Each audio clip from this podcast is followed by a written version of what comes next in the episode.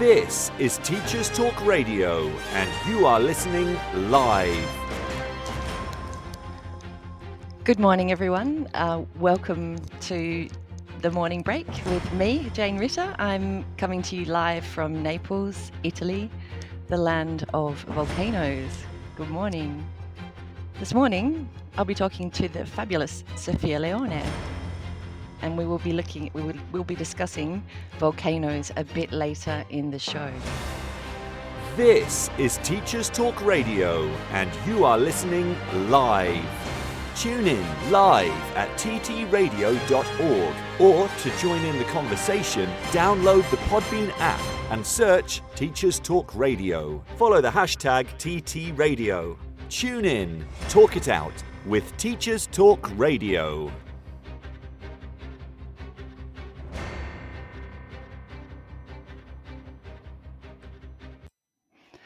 So, good morning, everyone. Um, as I mentioned, I'm coming to you from Naples.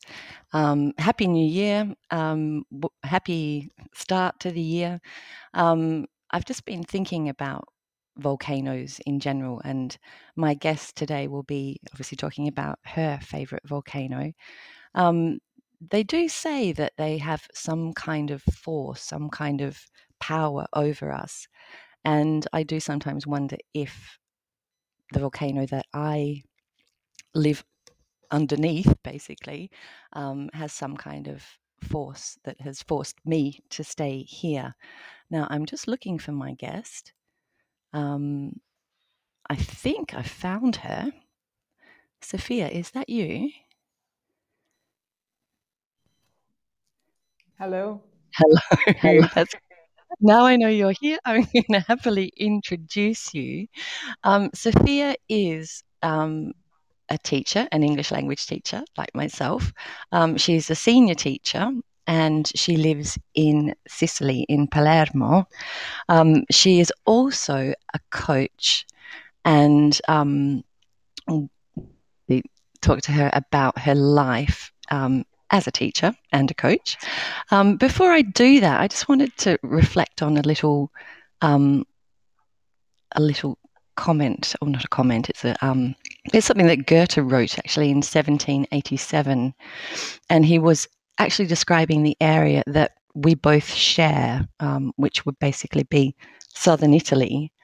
Um, he described it as a land where only stones breathe, deserted, with boiling water and with the remains of a past shaped by spent and half spent volcanoes, the most marvelous region in the world under the purest of skies and the most perfidious of terrains.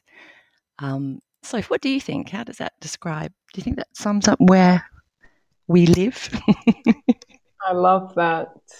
Yeah. Especially that part about the volcanoes, because I think that you know, people obviously know the most famous volcanoes, but if you go out like towards the Campi Flegrei and all those volcanoes over there that people don't know about, it's it's very mysterious, isn't it? Yeah, and then moving south towards Sicily, where you live, you've also mm. got um, you've got volcanoes under sea, and it's just yeah. um, it's extraordinary. Yeah, no, I love it. Anyway, let's move let's move on to you Sophia. Um, please, just can you tell me a little bit about your teaching journey? Because it's a pretty it's a pretty interesting journey, isn't it? Well, it's amazing to be here on this day, Jane, because today's actually my 10 year anniversary of moving to Italy to teach. Wow. yeah. So 10 years ago today, I moved to Palermo to teach. It was my first full time teaching job since leaving uni. Yep. And it all happened very unexpected. Ex- unexpectedly, I was working in a call center in Scotland, and I got contacted by a school, and they asked if I could start immediately. So I jumped wow. on a plane and came over. So that's how it started, and I, I worked here for two and a half years in a small school, a small but good school. Mm-hmm. And um, then I I decided that I wanted to do a little bit more in my job. I wanted more training. I wanted to work for a bigger school, and um, a, a, sort of job came up in Naples. It, you know, it, it started, mm-hmm. as you know, it started off, we, you we weren't sure how many hours it would be, but, you know, I took the risk and decided to go to Naples and spent six years there. I don't know how six years passed. They just flew by. They flew by, didn't they? Goodness me. They really did. And Sicily was just always there in the back of my mind. And it was actually my youngest sister. She's very wise and she commented one Christmas a, a, couple of years ago, and she said, You know, I think that you were happier in Sicily. And it just got me thinking about, you know, what what it means to be happy in a place. You know, you mm. can have a good job and be happy with your students, but if you don't really feel happy and settled in that place, then you know maybe it's time to move. So after the pan, well, still during the pandemic, 2020. I decided to make this move and come back.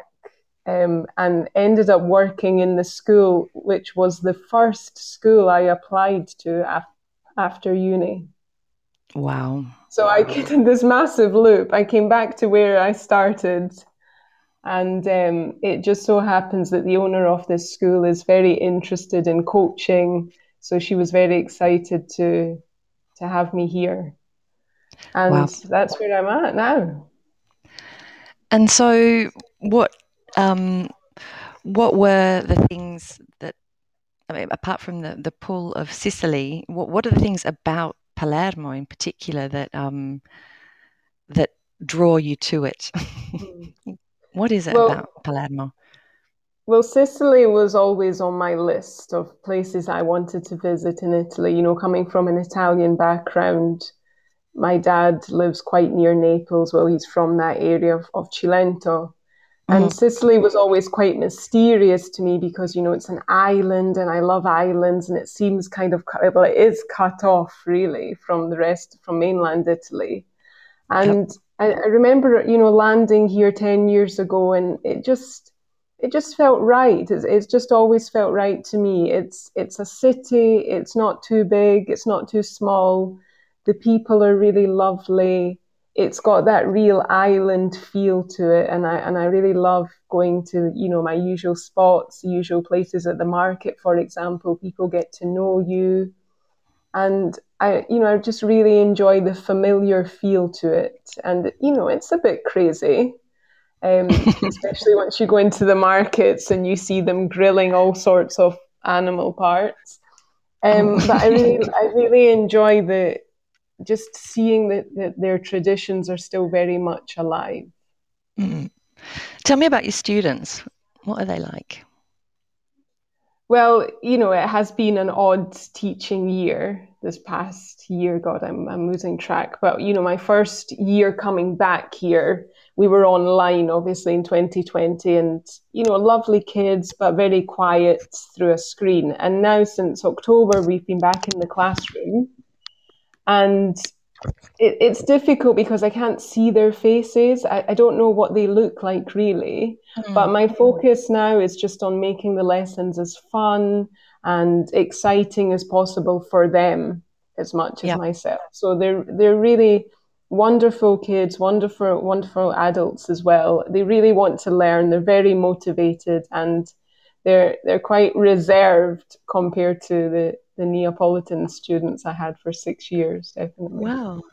That's interesting. I don't know. I kind of expected as you as you move further south, I would you know expect um, your learners to be to get crazier. But there you go. That's um yeah. that's interesting. Um, you obviously do a lot with your students, not just in the classroom, but also outside the classroom. Do you want to tell me about some of the, the projects that you do with your students? Um, one of one of the most recent projects that I did during last year's pandemic, um, when we were all teaching online again, um, um yeah, about about a year ago, I started this. I did like free coaching Fridays Mm-hmm. And I was on Zoom every Friday at 6 p.m.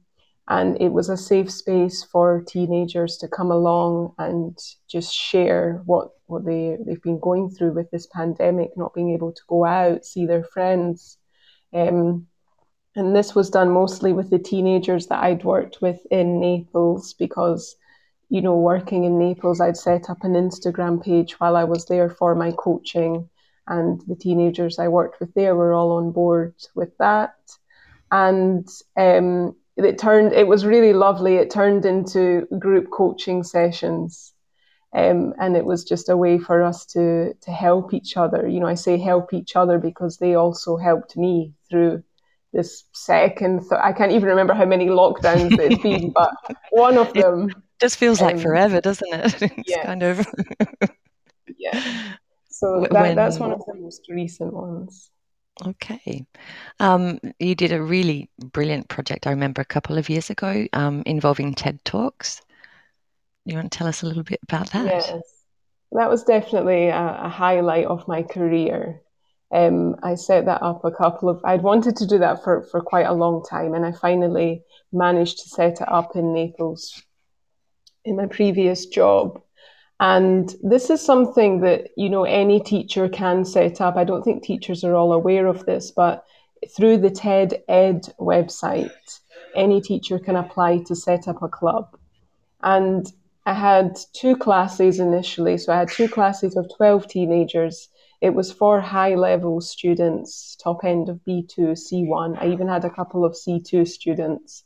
And it was a 10 week course where the students had free reign to create a TED talk essentially, obviously with some guidance from me, showing them some really good TED talks to give them inspiration. And they each created uh, this three, four minute talk, which they then gave um, on Zoom. Uh, unfortunately, it had to go online, the main event, because as we know, the pandemic ruined everything, but we still managed to do it. And it was on my last teaching day in Naples. It was very emotional. And the most beautiful thing about it was that we had 12 students in the end who gave their talks, and we had 12 different topics. Wow. Um, being an introvert, um, spoons, which I think was one of my favorites, growth mindset. Spoons. yeah.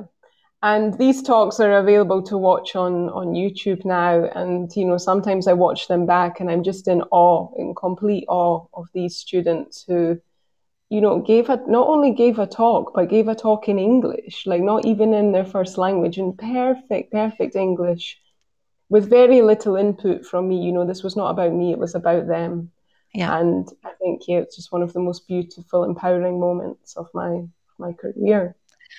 This is, I mean, this is something about you, isn't it? You you really work with your students to help them f- thrive.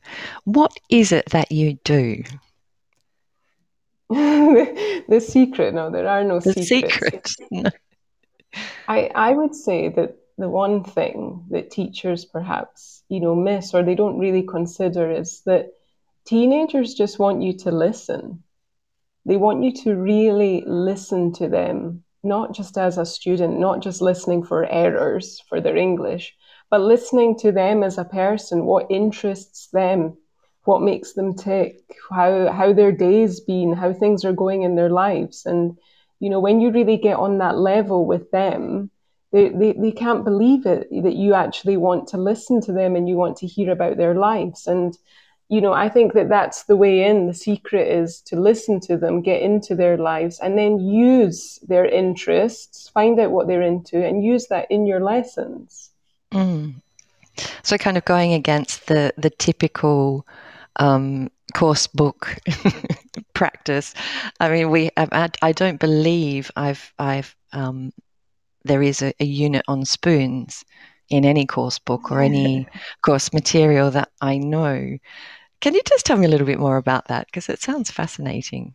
I will go back and watch it, but um, um, about the, the TED Talk, you mean? Yeah, I mean, how did someone get onto the topic of spoons?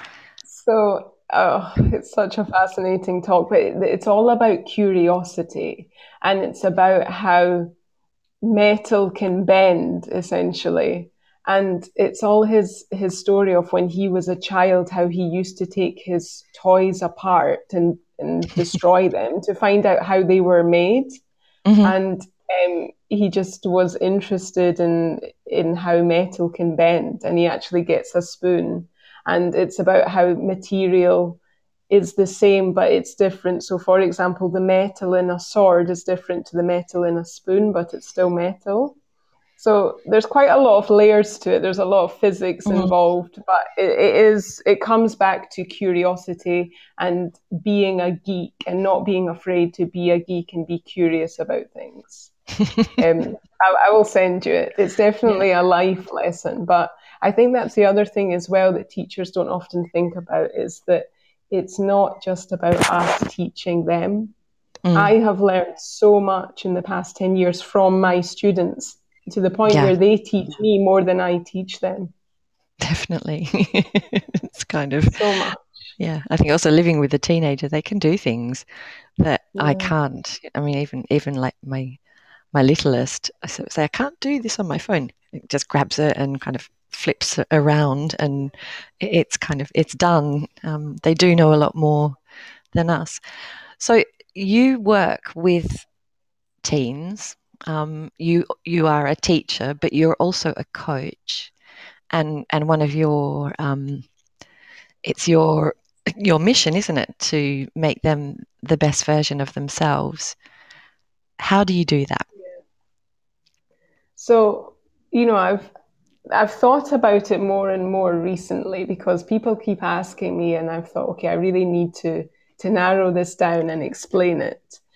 And I've, uh, what I've worked out is that there are three pillars, I would say, to my approach and to how I go into a new class.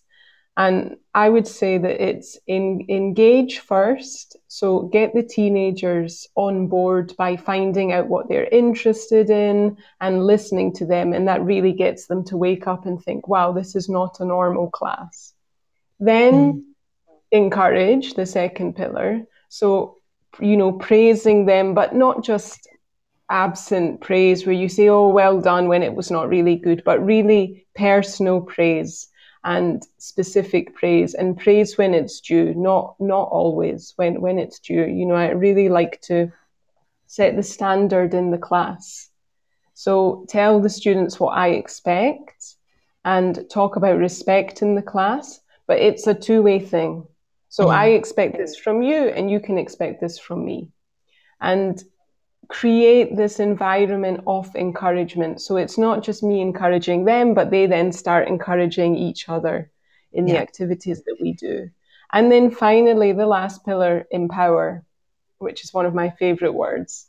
But once, you know, the students have been in this positive environment and they see the way that I work and they see each other growing and they're growing together and they're encouraging each other and we're doing all sorts of interesting activities that they don't get to do at school and it's all very personalized they then feel empowered and that also comes down to you know not being afraid to share weaknesses and i always model this Mm-hmm. Um, I do this really good lesson about mistakes, and I start off by talking about my biggest regrets and my biggest mistakes over the past 10, 12 years. And by me sharing that, I've then created the safe space for them to then share their mistakes and their regrets. And Can you... that's how I do it. do you feel like sharing any of those with us on the radio? my mistakes. yeah. Uh, one of the amusing, because what I do is I set it up by showing them some pictures and they have to guess the mistake. So, one of the, the mistakes that they find very entertaining is a photo of me and my two Sicilian friends who are both male. And, you know, we get all sorts of strange ideas where they, they think automatically it's some kind of strange love triangle and I've fallen in love with one of them and cheated on one. And, you know, it's nothing like that. But the mistake was that you know I left my friends in Sicily to go to this new job in Naples where I didn't know anyone, and it was very scary. It was very scary to leave Palermo and go to Naples. But then the next picture is me sitting in Naples eat, eating a pizza, which you know was my favorite food until I became a bit intolerant. And oh. you know, in the end, I got a better job in Naples and I got the chance to do coaching in my job, which has been, you know, the high, the absolute highlight of my job so far. And, you know, I, I earned more money in Naples and I was able to do a lot of things that I wouldn't have been able to do if I'd stayed in Sicily. Um, and that that was a lesson that I trialed first in Naples, and it's quite amusing now because I've since come back to Palermo. But yeah. you know, it's all it's all a process, isn't it? I think I had to leave Sicily to understand what I had here. Yeah. And I've come back with different experience now, with different eyes, and it's a different Sicilian experience now. But you know, they really love seeing that. They really love seeing that. You know, I left a job and I learned a lot along the way. And, you know, it's, and I tell them it's all learning. We all make mistakes, but it's all part of living. Mm. Definitely, definitely. Um, you tell me more about your coaching because um, you, you you specifically coach teens. Yes. So um, in about my work with teens. Yeah. Yeah. So when I was working in Naples, I, I received a scholarship to, to get a qualification, well, a partial scholarship. So that was when I just started researching coaching, and I'd, I'd read an excellent book called From Teacher to Learner Coach, and it was all mm-hmm. about using coaching activities in the classroom. So I had trialed that with some of my older teen classes, and you know, there's the classic example of this one particular student who was about to be expelled because no one could handle her. She didn't really want to be there. And she showed up in my class. And I thought, okay, I've got a choice now. Do I, do I pretend that I don't know she's problematic or do I tell her to go away? So obviously I sat with her, I listened to her, and you know she wanted to be part of something but she just didn't know how to change her behavior so i worked with her and by the end of the year she was ready to sit the PET exam and she's now mm. you know advanced level and that was the starting point shall we say of the coaching journey so i then did the coaching qualification and over the years have narrowed down my niche so, youth coaching, I would say generally, but I'm now moving in this new direction into career coaching. For, because this is a yeah. this is a niche that has arisen, I would say, during the pandemic. I had a lot of messages from teenagers last year. You know, which university should I choose? They were phoning me in the summer, Sophia. I don't know if I should go to Rome. I don't know if I should stay near my family. Mm. Um, and just you know the way that the world of work has changed and is changing because of the pandemic working online everyone now you know they don't want the 9 to 5 they want to choose their own working hours they want to decide if they work from home or not so yeah. i really see a growing need there and I'm, I'm very passionate about it and that's the i would say the new direction that i'm I think taking. living living in italy it's definitely something that is missing from I've been, I mean, I'm watching, I've been watching my son who's in his last year this year. Can you believe that? He's just grown up. you know, we started the pandemic and he was a small teen and now he's, he's sort of finishing school. It's, it's extraordinary. But there isn't, there's, there's a lot of going into schools and selling the university, yeah. um, particularly private universities, but not a lot of, you know, what is the right thing for you? And, and, you know, what do you see yourself doing in you know five years time? What are your interests? There's there's not a lot of careers guidance so i totally understand that they're all contacting you saying so what do i do? Yeah. Yeah. Listen um, we're going to just break for a second and listen to the news um, stay with us and we'll be continuing the conversation and obviously moving on to volcanoes I'll be back in just a moment. Are you looking to take your phonics practice forward? Then Little Wandle Letters and Sounds Revised is the programme for you. Created by two schools with an excellent track record in phonics, Little Wandle Letters and Sounds Revised will help all children become readers and ensure no child is left behind. The programme offers complete support for your phonics teaching alongside classroom resources and fully decodable readers from Collins Big Cat. To find out more, Follow at Letters Sounds on Twitter, Facebook, and Instagram, or join a free briefing by visiting littlewandlelettersandsounds.org.uk. Teachers Talk Radio is delighted to support Winston's Wish, the UK's childhood bereavement charity. Winston's Wish supports children and their families after the death of a parent or sibling. They provide emotional and practical bereavement support. Expert teams also provide online resources, specialist publications, and training for professionals. Find out more about Winston's Wish and pledge your support at www.winstonswish.org. This is Teachers Talk Radio, and this is Teachers Talk Radio News with Gail Glenn.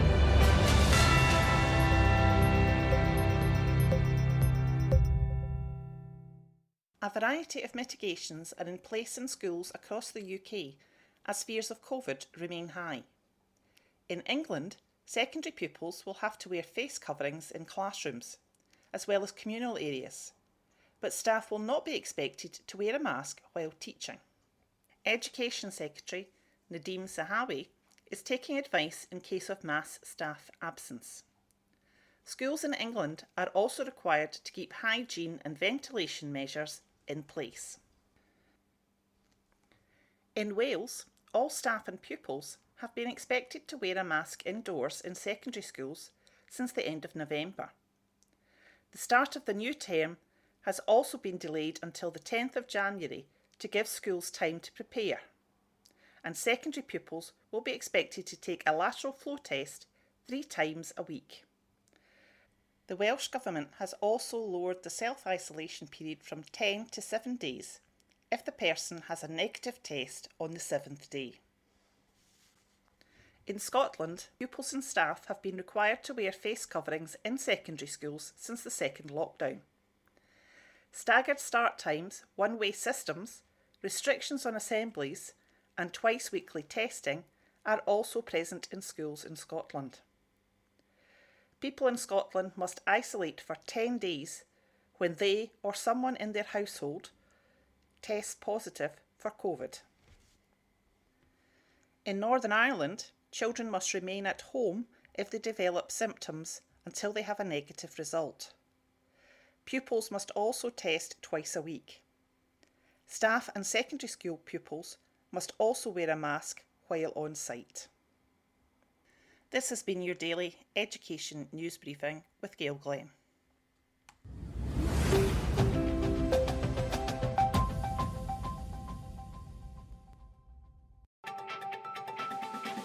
This is 2 Minute Tech with Steve Woods, your tech briefing on Teachers Talk Radio.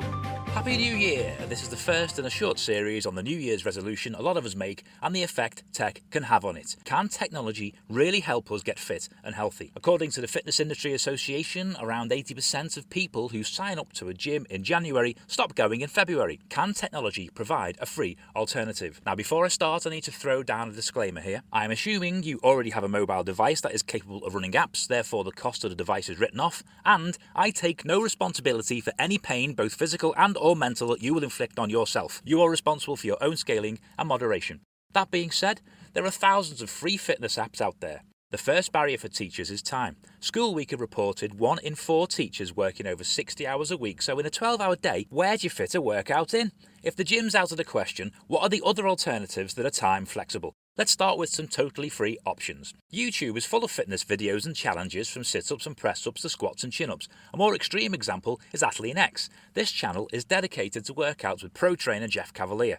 Some claiming to make a difference in just 7 minutes a day. This may seem crazy, but 7 minutes is a lot more than nothing and adds up to more than 3 quarters of an hour per week. If you're more of a social media motivated person, how about one of the many fitness tracking apps for walking, running, or cycling? Most have a free basic package and in app purchases for additional features. If I use Strava as an example, a free basic package allows you to track your exercise, join friends, set challenges, and meet people around the globe with similar interests.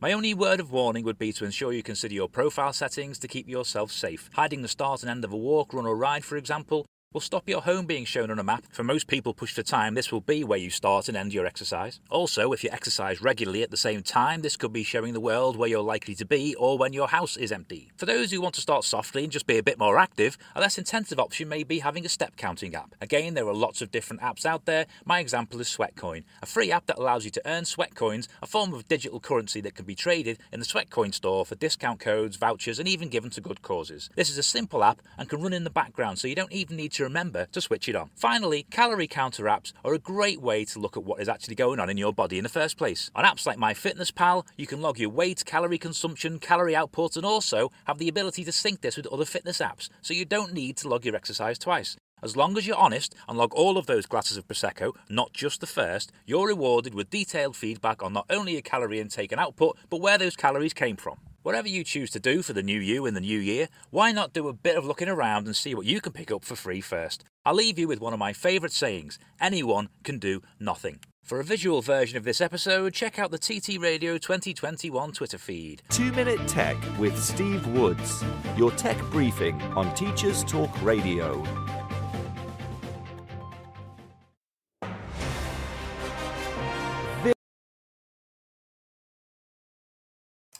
Um, sorry about that. Um, I hope um, you can hear me.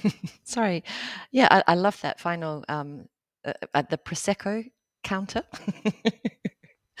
Count the glasses of prosecco, but I like I like that statement. Anyone can do nothing. no, I, I, I'm a big fan of two minute tech. So now I'm back with Sophia, and I think it's time to move on to volcanoes. Um, as I mentioned, I live under one, and um, you've you've lived under it too. But you are you have a, a volcano that you are particularly fond of, so fond of that you've actually written a book about it. Um, Sophia, do you want to tell us a little bit about your volcano?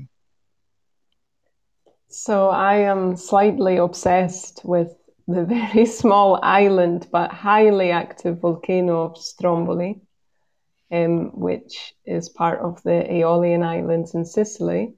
But strangely, it's closer to mainland Sicily than it is to uh, to mainland Italy than Palermo, for example. And yeah, I first uh, went there on a boat trip uh, with my sister in 2013 um, we were there for an hour or two, and my sister hated it. Uh, she was quite frightened by it. Um, it is quite an extreme place, as I know you know as well, Jane. Mm. Yeah. It's very black, and when you arrive, there are tsunami signs everywhere. What to do in the event of a tsunami? And I think my sister was quite frightened by it, but I was absolutely fascinated and wanted to get back there as soon as possible. And three years later, I did in 2016. It was quite a, a difficult year for me um, in my personal life. And I started going on solo adventures. And I thought, okay, I want to climb a volcano and I'm going to go there and climb it. And that's what I did. And, you know, it was quite amusing at the time because I had never really done sport. I was terrible at sport at school. And I was just kind of known as Sophia, who wasn't the sporty type. And actually, when I did go to climb it, my family didn't believe me that I was going to do it. Mm. Um, and my mom was very worried. And I, have I've still got her text message, and it said, Sophia, you must text me when you get down from the volcano. Because there's and, no there's no reach up up top, is there? No, no, no. definitely no. Um, and that that that climb was the start of something very very special for me. It was really the best experience of my life. It was absolutely magical. Um, you know on a personal level as well just testing my ability to to do something like mm. that you know climb quite it was quite a strenuous trek.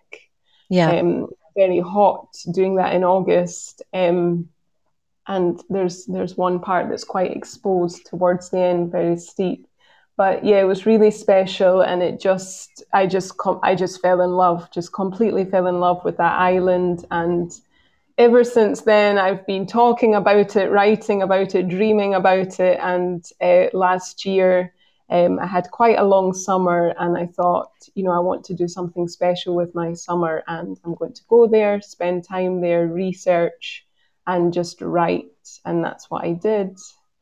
Um, and the result of that is a, a, mini guide, but as it's called, it's a heartfelt guide because it's got there's a lot of me in that book, and it's very personal. Well, so if you want to know more about it, um, I do recommend that you read the Heartfelt Guide. It's um, yeah, no, it is. It's very much you. What when you were when you got to the top, yeah. was it exploding?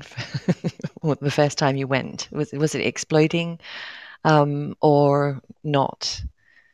So it it erupts approximately every 20 minutes. Mm. So we got and it has various is it, they, they've got various sort of places where it erupts so it's not just like yes. one big volcano it's like lots of sometimes it can be up to 12 i believe little yes so there's spaces. there's there's the crater it's called the crater terrace so mm. this is the old climb because unfortunately since 2019 you you can't get to mm. the top. In 2019, there were two very big eruptions.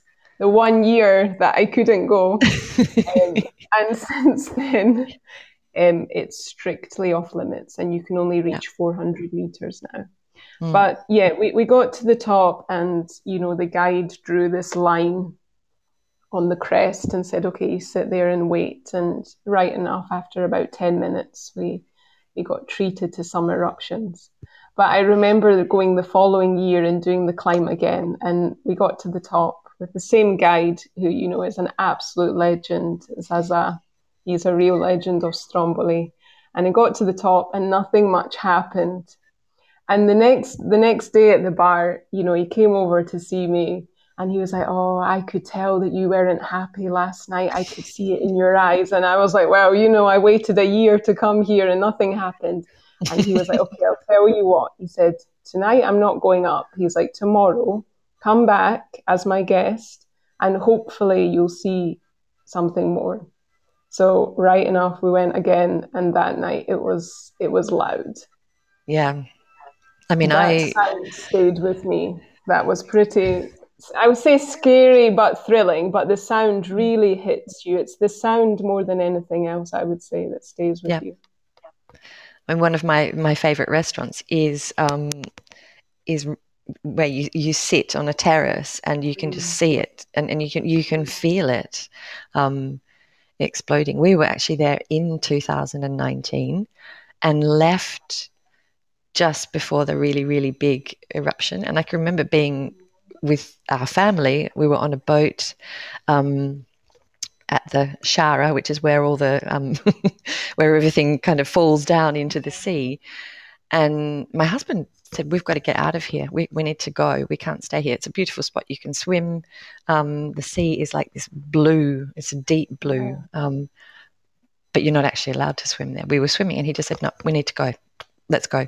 Wow. And then two days later, we saw footage of a boat in a similar position to where we were, just legging it because um, it was really, really erupting. Yeah, they're dangerous, but they do. Do you yeah. do you think they cast a spell on you? Yeah, and we we spoke about this a few years ago. You you said that to me. You said that that your husband had said to you that there is a spell, and once you start going there, you can't stop going back. Mm. And I've I've tried to research this, and you know I spoke to quite a few people on the island about this, and I think that there's something magnetic about this island, and it's yeah. when yeah. you go, it you leave a part of yourself there. I can't explain it better than that, but I dream about that island so often. It's crazy. It's like wow. I'm there in my dreams and mm. I can't get it out of my head. Yep, that and all the food. yes, and everything else. everything else about it, the swimming. Yeah, yeah. I think I can. I can sort of. I understand. The only thing that I don't like, and I, I agree with your sister here, are the black beaches because they're so hot. Mm. Um, yeah. And I know my dog really. Um, um, Tom Rogers, we're talking about the island of Stromboli. There's a question in the in the chat. Um, it's the island of Stromboli, and it's the black sand that really um, that gets to you. And and my dog, really, she's a black dog on the black sand, and um, at, at, least it is a dog friendly island. Um, you know, you, you can take your dog to the beach and no one says anything. It's really, um, they're actually welcome. It's one of the few, yeah. Um, few places I know where, where you can actually have your dog with you on the beach. Um, but she, she just, she suffered so much. Anyway, so, so, um, you have done so many different things. have you got any plans for the future? And if wow. so, what are they? I think that what I've what I've learned over these past few years, and going back to Stromboli last year, actually taught me this as well, is that change is inevitable.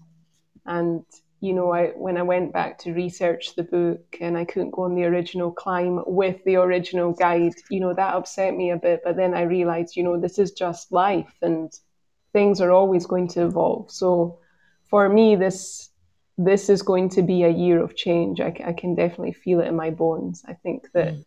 my work is going to be ever more geared towards coaching and less in the classroom. I think this mm-hmm. is just a natural evolution. Yeah. And I think there's going to be more writing and more islands. I can definitely feel that. And I'm currently working on a course uh, for teaching teenagers, a teacher training course um, that I've been asked to do. And hopefully, I'll be able to give more details about that in the, the next few months. But I definitely think more flexibility and different use of my skills. Wow. Um, are you someone who makes New Year's resolutions? Yes, I love. I'm a bit obsessed actually with goal setting. I don't know anyone else who likes it as much as me, but I am very cliche. I really like sitting down with my new diary and uh, writing lists, never-ending lists of things that I want to do, and just you know taking that time to reflect as well on the, on the previous year and things that I've been able to do and things that I've achieved. I think it's really important to check in with ourselves and and what are your what are your resolutions for this year? Oh there are so many. I think number one is going back to stromboli. Definitely um, taking my book there and and being able to put it on the shelf there is a is a mm. really big dream.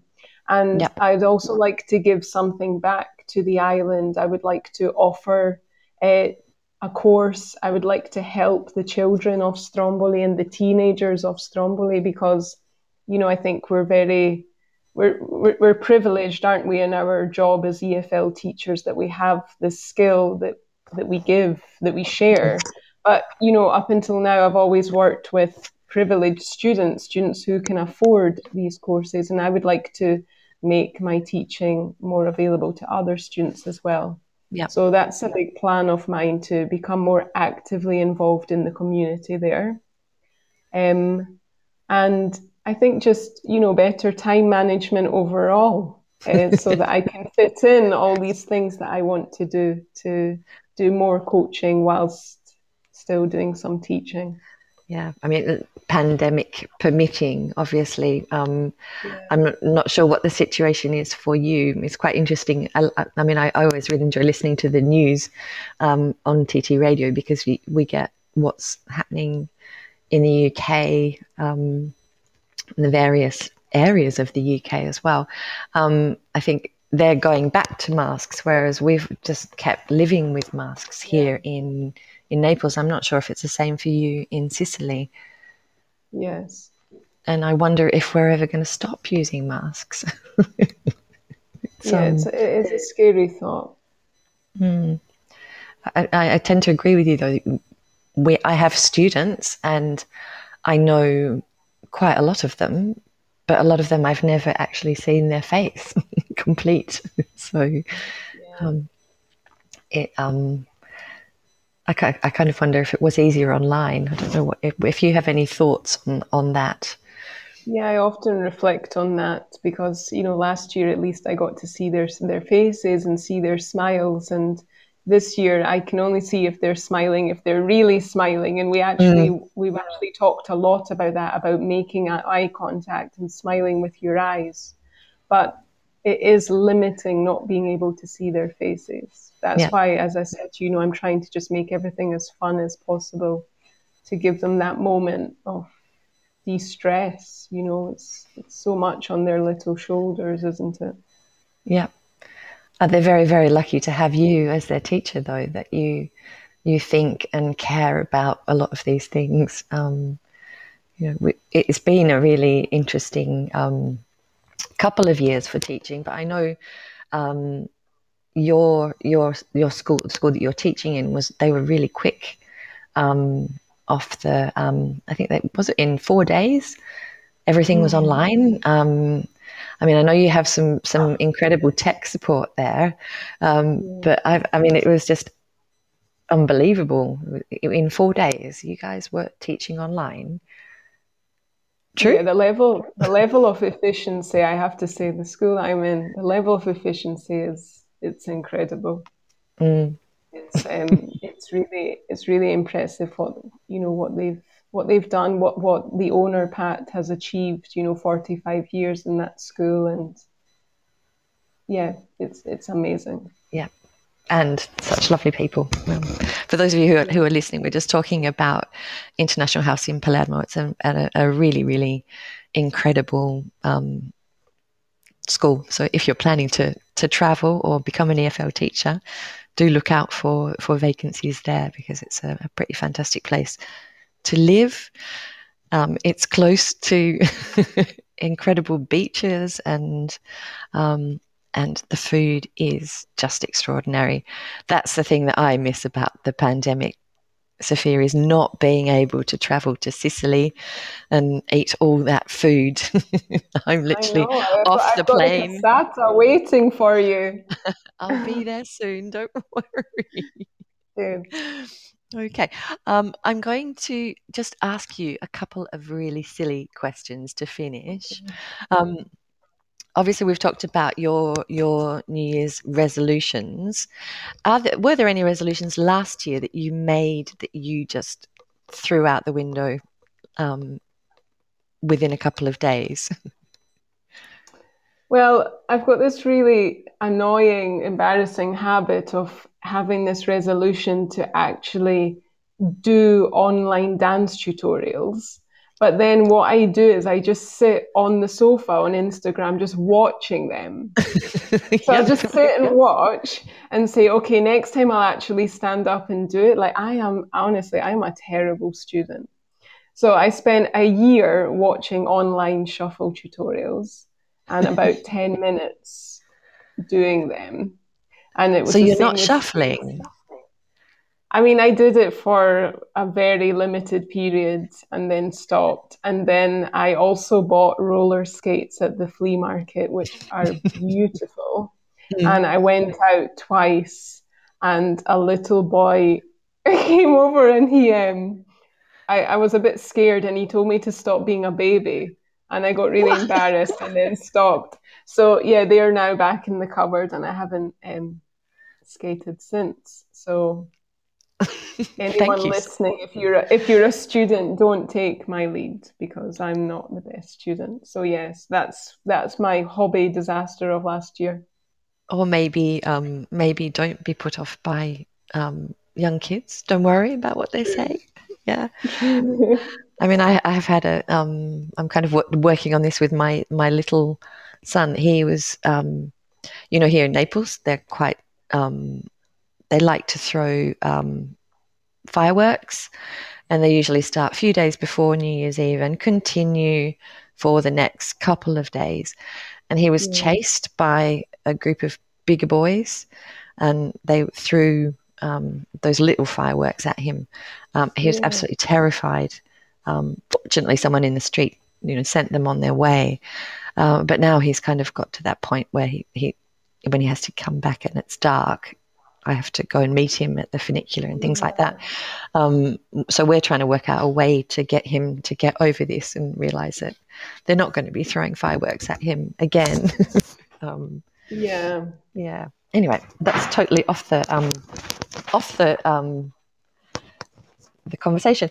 Um, Sophia, if you could have a superpower, what would it be? I think it would be, well, apart from travel to Stromboli whenever I want to, because it's not that easy to get there in the winter, that would be one thing. Um, I think maybe just knowing, you know, knowing what teen, which teenager needs my help the most and being able to help them. So, like a, a, a about, detector. Mm. Yeah, the thing about coaching is that, you know, the person has to come to you you can't mm. just go to them. And, you know, some teenagers want to be helped and some teenagers don't know how to reach out and ask for it. So mm. there was a way that I could know. I just want to help as many people as possible. I think if I could do that, I would be be happy. That's um that sounds really really cool. um what is your favorite word? Oh, that's difficult.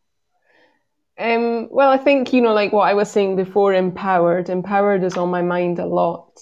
I think that's that's a big word. It gets thrown about quite a lot, but I think the true meaning of that is it's a good word. You know, really feeling that in yourself that you are powerful because mm. we are definitely. Um, there are a few comments in, in the chat which I just wanted to. Um, when you were talking about your your sofa dancing, um, Tom Rogers said that this is my kind of exercise, and Seema seems to think. Seema mentioned that she does a similar thing to you. oh, good. I feel better now about myself. Thank yeah. you not dancing, but you know, fitness related exercises. Yeah. yeah. I think, I mean, the only thing that I've actually managed to do, and that was we have a common friend, Alan Weir. I hope he's listening. Um, he recommended um, a 10 minute yoga, which is the only thing I can actually do. it's 10 minutes. That's great. That's and great. it's just, yeah, it was, um, it was actually thanks to him. Um, and it's on YouTube, so it's low cost, and um, that's enough for me, I think. Harry Waters was mentioning the, uh, he must be talking about the fireworks because it's the same here in Spain. Drives me and the dog mad. Yeah, I put my dogs in in a room with some soft music and just leave them there because if not, they do, they just go berserk. It's not fair. They tried. Did you hear that they tried to ban the fireworks here? I cannot imagine that ever happening in Naples. But there was a, there was an official there was official an official ban from four on the 31st until midnight on the 1st and nobody listened to it. It was just it was almost as if they wanted they wanted to to um, you know throw more fireworks. Um, it was a really really um, incredible yeah, it does seem to be their favorite hobby in Naples. Yeah, know. unfortunately, yeah. yeah. a complete waste, and and um, and the air quality, obviously, afterwards is just horrible. Yeah. yeah. anyway. Um, okay, so if you could switch lives with someone for a day, who would you choose? Oh, that's a good question. Um, well, there, there's a teacher um, who sadly passed away last year, but you know, alive or dead. Uh, Rita Pierson, who has an amazing TED talk, and she was a real powerhouse. And her talk was called "Every Kid Deserves a Champion." Mm-hmm. And you know, she's got that real black attitude going on. And I think, yeah, if I could just be her for one day and walk into the class with her positive attitude, and I think that would be really fun or Whoopi Goldberg in Sister Act 2. I love her. love to be her for a day.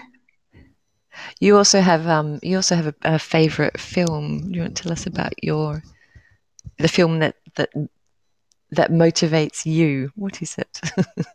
Well, that's one. Sister Act two is yep. very, I find very motivational. That's all about a teacher who goes into a problem class and turns it around. I, I, I love that film. I love her in that film, and you know that film didn't get much praise because everyone liked the first Sister Act. I love that, and also Rocky. If Alan is listening to this, he'll be laughing because my friends used to always make fun of me that I had like two favorite films and watched them all on repeat. But I really love uh, the story of Rocky, and if I'm feeling down, I, I definitely watch that to get motivated. Brilliant, absolutely brilliant. Okay, um, just to finish, um, if um, just thinking about you, because I mean, you are you are unique, you're special, you're you're um, you you really really take care of your of your students. Um, what is it that's in you that has helped you to become the teacher that you are now? What is that trait? I think it's remembering what it's like to be a team. I think that when I was a teenager, I had very good teachers. I was lucky, but I didn't really have a mentor, and I there were things that I needed to talk about, and I didn't. And I want to give the teenagers what I didn't have. And I think it's just about remembering. I think teachers forget what it's like to be that age and they see a moody teenager, but they forget all the other things that go on at that time in your life, you know, hormones, and you like someone and they don't like you and that's really sad and that can affect your day for example and yeah.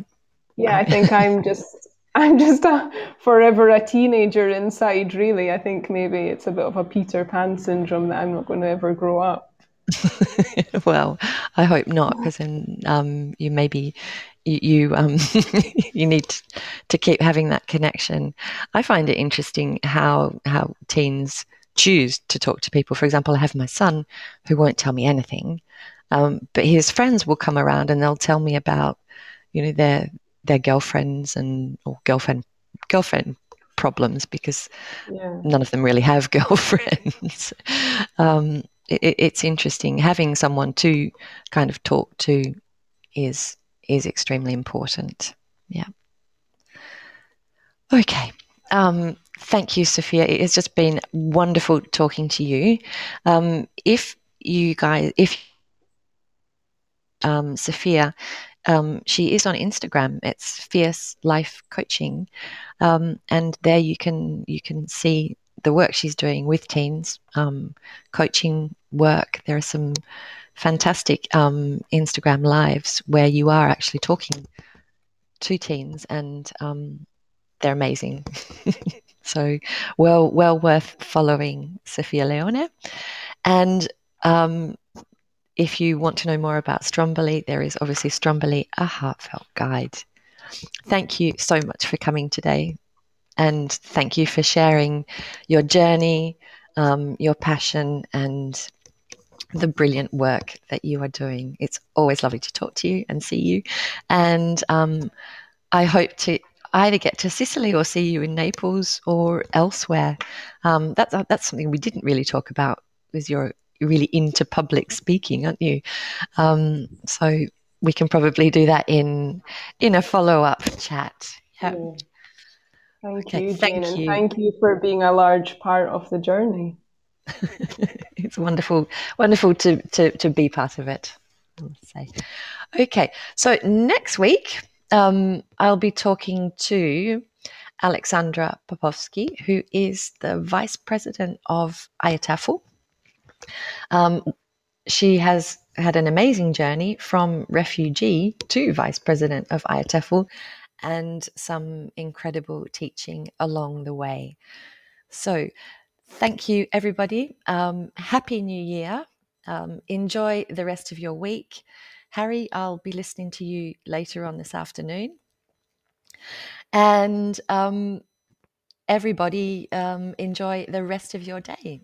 Thank you for listening in.